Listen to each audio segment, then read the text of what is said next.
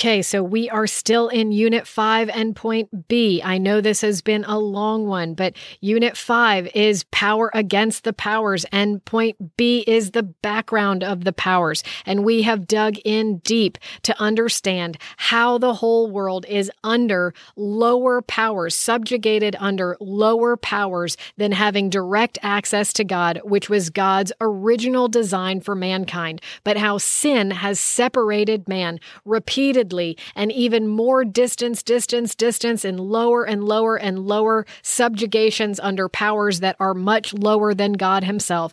But mankind has been subjugated under these powers, under these spiritual authorities because of sin, having lost that direct access to God. So now it's time for some good news we are up to point nine, which is on page 38 in your study guide. So we're we're after the Tower of Babel, the nations have all been scattered. They are scattered according to the spiritual powers, according to the number of the sons of Elohim, the sons of God. So there are spiritual powers that are over all of the nations. All of the nations give themselves over to the worship of the sun, the moon, and the stars. So the whole world, there is not one person in the entire world that is worshiping the one true God, maker of heaven and earth. Even Abram. But God, and we don't know, we'll never know, well, maybe we'll know in eternity what God saw in Abram. It doesn't say that Abram was already righteous. It doesn't say that Abram was already walking with God. And we know because of where Abram was. Abram, God called Abram out of Ur of the Chaldees or the Chaldeans. And the Chaldeans were known. They are famous in history as astronomers. They absolutely worshiped the sun, the moon, and the stars, in addition to their own various false gods and other demons and spiritual powers. But they were definitely, they were expert stargazers, expert star worshippers, sun, moon, and star worshippers, and the planets and all of that. They were astronomers. Abraham was one of those. But God called him.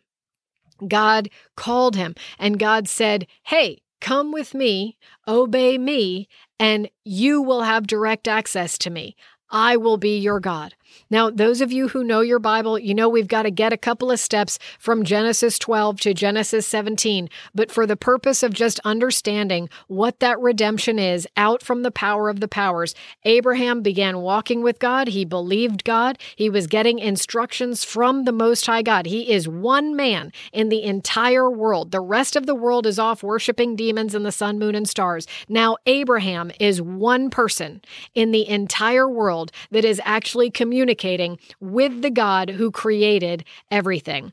And in Genesis 17, this is many years into Abraham's journey, but God says to Abraham, starting with verse 7, And I will establish my covenant between me and you between your offspring after you throughout their generations for an everlasting covenant. And what is God's covenant? To be God to you. He's saying, I will be your God. So we put all these pieces together. The nations, who's their God? Demons. The nations, their gods are demons. Their gods are spiritual powers that are in rebellion against the one true God. Their God, as deputies of God, God has allotted them that they worship the sun, the moon, and the stars. But God spoke to Abraham and he said, I'll be your God. You be my man, I'll be your God. This, what an honor. This is the covenant. I will be your God, and I will be God to your offspring after you. This is the most amazing thing God could have ever done because he could have just left mankind off to themselves. He could have destroyed the world. He could have, you know, set people off to destruction again. But instead, through one person, he re enters into relationship with mankind, and his purpose is to restore the rest of humanity into relationship with him through Abraham, through one man who would call him God and whom he could be God too. Okay. So Abraham is separated by, by God calling Abraham. Abraham is separated from the rest of the world. Do you see that clear distinction? Everyone else is worshiping all this other stuff and nonsense. Abraham is called to be different. He is called to be holy. He is called to be separated and consecrated to God. He is different from the rest of the world. He is the only one in relationship with the Creator. He is called out of bondage to the powers to worship God directly. So the rest of humanity had no direct access to God. None.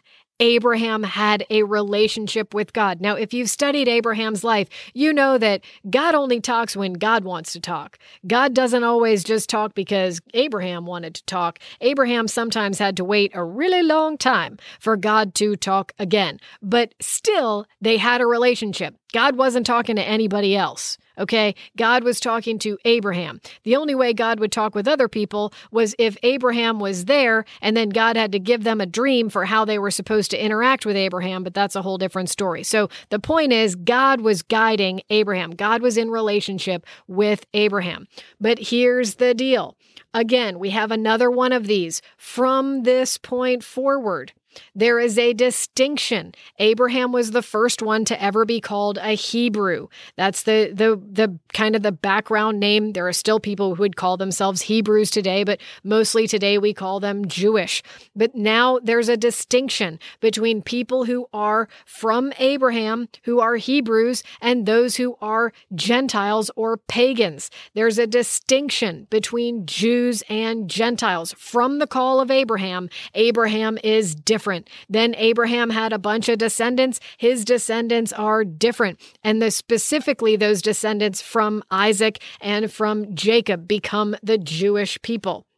But you can start to see why Jews would have such a low regard for Gentiles because they know they've been redeemed out of the craziness. They don't worship demons. They don't worship a thousand gods. They don't need a God for every problem. And they're not subject to the sun, the moon, and the stars. They don't live their lives based on an astrology chart or a, a chart that says that they were born in the year of the rat or the pig because that's what the sun and the moon say. And that's the way that, you know, all of this stuff. The Jews are like, we don't need a thousand gods. We don't need a million gods. We've got the one God that's real.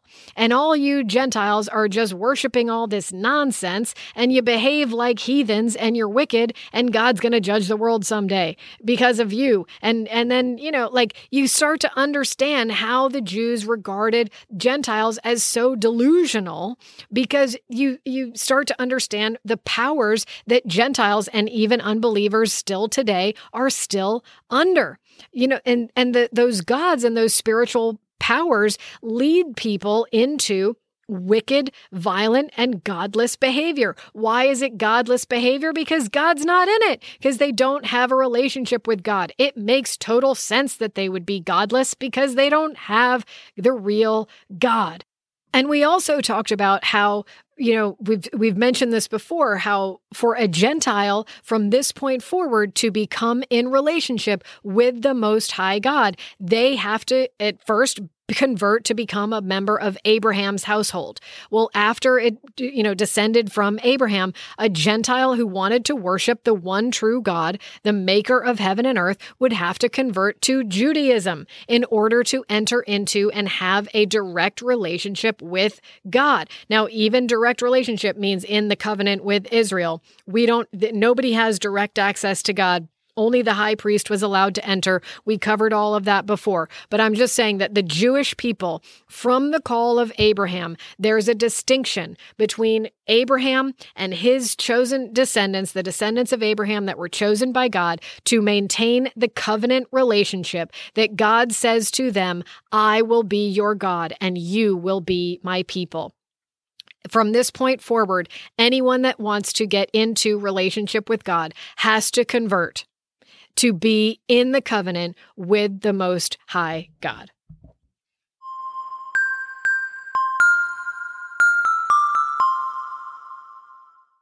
Okay, so this is kind of a side note, but we're going to go down this side note because we see the nature of humans that they just can't stop subjecting themselves to powers lower than God.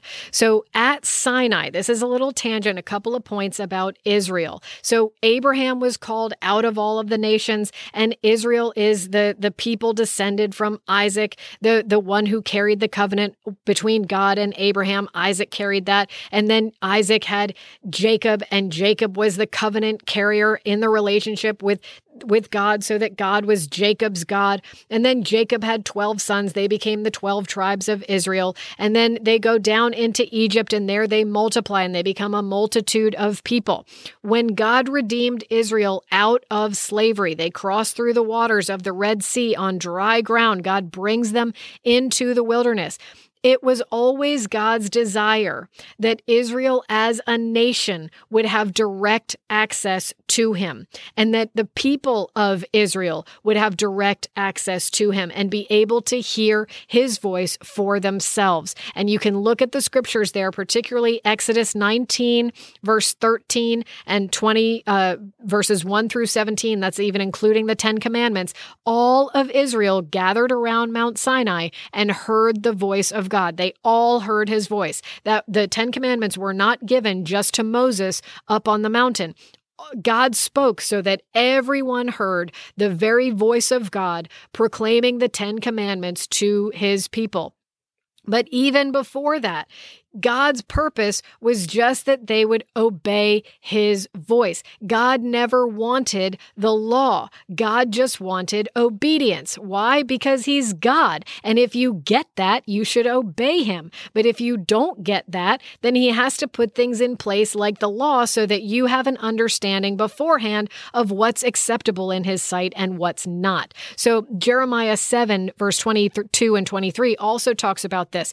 God makes it clear, I never wanted a sacrifice and offering system. I never wanted any of that because I never wanted sin. I just wanted you to obey my voice. That's always been my intention. You can just hear the heart of God like, come on, people. You know, like all I wanted was obedience. But because of your sinfulness and rebellion, I had to come up with all these other ways to stay in relationship with you. You know, God's heart is just so merciful and so good. So when the people back at Sinai when they saw you know this the fire on the mountain and they heard the voice of God speaking to them directly. They got so scared. At that point when they heard it and a loud trumpet blasted this is in Exodus 19 they were supposed to go up on the mountain all of them. All of them were supposed to go and enter the presence of God enter the glory of God. As a nation they were all supposed to go up on the mountain but they were too freaked out so they didn't go. They said to Moses, You speak to us, and we will listen, but do not let God speak to us, or we're going to die. And so they refused to go up because they were too afraid. And so instead, God appointed that Moses would be the intermediary between God and the people of Israel, the people that he had called to be in covenant with him, with him. And then, so we have a little bit different explanation of this in the book of Galatians. Paul says in Galatians chapter 3, uh, starting with verse 19, why then the law? The law was added because of transgressions until the offspring should come to whom the promise had been made, and it was put in place through angels by an intermediary. So the law was put in place because the people were sinning against God. They weren't obeying God's commands just when He was speaking to them directly. And so God, in His wonderful, like in this time, even historically speaking, the ancient societies in that day, they were all ruled by kings who just kind of made up the rules as they went along. The law of God was the first time ever in any nation that the, a written code of order, law and order, was disclosed in advance of this is the way I want things. If you do things well, it'll go well. If you do things bad, it's going to go bad. Let's make this really obvious. It's full disclosure in advance. Here's how it works. You promise to obey. I promise to fulfill the terms. We're all in agreement. Great. The law was put in place even though the law is a lesser authority than what God wanted. God just wanted obedience without the law, but the law, it was done even in a merciful and kind way of full disclosure, unlike in comparison to rulers and kings and quote unquote gods from other cultures who just made it up as they went along based on what mood they were in that day. Do you see the difference? And so the law was given because of transgression until Jesus would come. And then once Jesus came to who obeyed God perfectly, did everything perfectly according to the the voice of God and the command of God, that God speaking to him through the Holy Spirit that dwelt inside of him, the same way that God wants us to live our lives in obedience. Jesus came and did it and he did it perfectly. And now we're not under law anymore. We have we believe in Jesus who fulfilled the law for us. But the law held the people of God until Jesus came. So we're up to verse 23 in Galatians 3. Now, before faith came, meaning the opportunity to have faith in the one who fulfilled the law perfect, before faith came, we were held captive under the law, imprisoned until the coming faith would be what? Revealed. So then the law was a guardian until Christ came in order that we might be justified by faith. So the law kept the people of God, the covenant people of God, from going crazy like the pagans right? From doing things that would cause them to be in such sin and rebellion against God that they would be utterly rejected. The law came as a guardian so that the people of Israel would fulfill their purpose of bringing forth the Messiah, which ultimately, even though there's a lot of rebellion in, in the history of Israel, the whole different story, but they did succeed in bringing forth the seed of the woman who crushes the head of the serpent. So the law was the guardian guardian of righteous behavior and a connection and a covenant connection with God until Jesus could come to fulfill obedience to the law perfectly. But you look at the terms of how Paul describes the law. They're terms of subjugation, of bondage. It's a guardian. It's you're captive. You're imprisoned. You know, this is a this is you're being subject to a lower power than being in direct access, direct relationship with God. So from this point forward, Israel is under a lower power than direct relationship with God. Not only is Moses the intermediary between them and God when God wanted to speak to them directly, but also they are under the power or the rule of law. So between God and Israel, there's this thing called the law. So they're under a different power. They don't have that direct access. So the law can even be a spiritual power the law is spiritual, it is a spiritual thing. Paul says that in Romans 7, but it's a lower spiritual power than direct relationship to the one who has all the power, who is God. Okay. So we have another example of Israel, even though they're in covenant with God, we humans just can't help it. We just desire to be subjected to things rather than being in direct relationship with God. In the days of Samuel, Israel demanded a human king. Because why? They wanted to be like all the other nations. Do you start to see how silly this is? Like did you when when I talked about Abraham being redeemed out of the worship of the sun, moon and stars, did you feel the release there? Did you feel that that God was doing something so marvelous of giving him this freedom from the sub- subjection to the powers that were ruling over all the rest of the world? And now his very descendants, several many generations later, they're like, "You know, we want a human king because we want to be like all the rest of the pagans.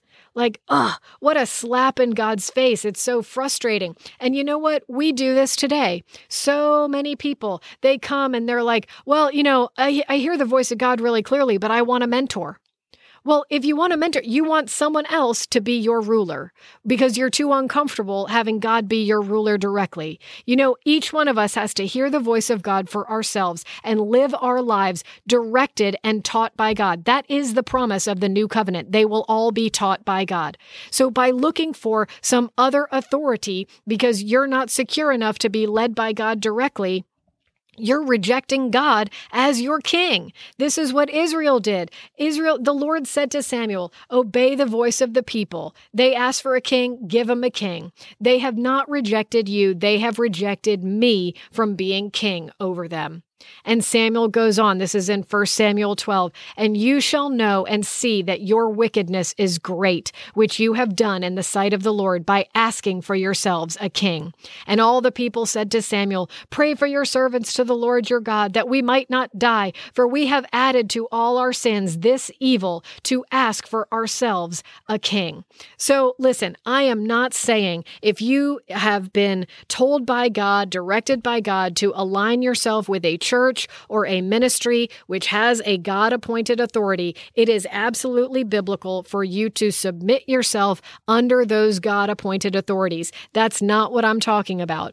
I'm talking about people who are out there looking for what they call a mentor because they want the mentor to tell them what to do. They want the mentor to speak through they, they want the mentor to speak on God's behalf. They want the mentor to do the spiritual work that God wants to do with them directly. So stop it. You've got to hear the voice of God for yourself. If God's not speaking, get on your face and wait until he does or keep on doing the last thing that he told you to do until he speaks to you and gives you a new direction asking for that type of authority in your life to be a middleman between you and God is the same as rejecting God as your king. And this even goes, I'm sorry, I'm going deep on this today, but asking for a spiritual mother or a spiritual father, you're rejecting God as your father.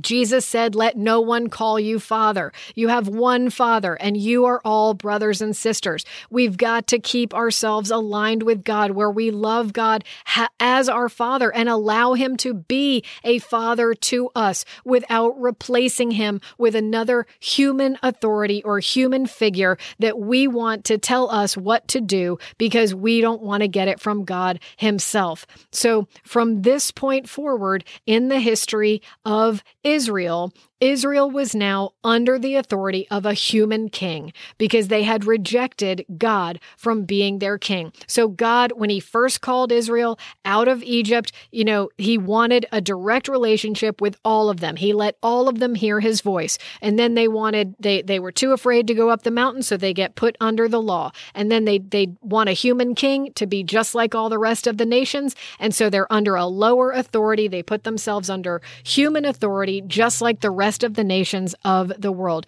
Do you see this pattern of humans and how we just can't help ourselves but wanting to be under lower powers than what God's design is, which is for all of us, each one of us, to have direct access to God. And that's what He's made available to us through our faith in Jesus Christ. But before we move on with more of the powers, we're going to do a quick recap.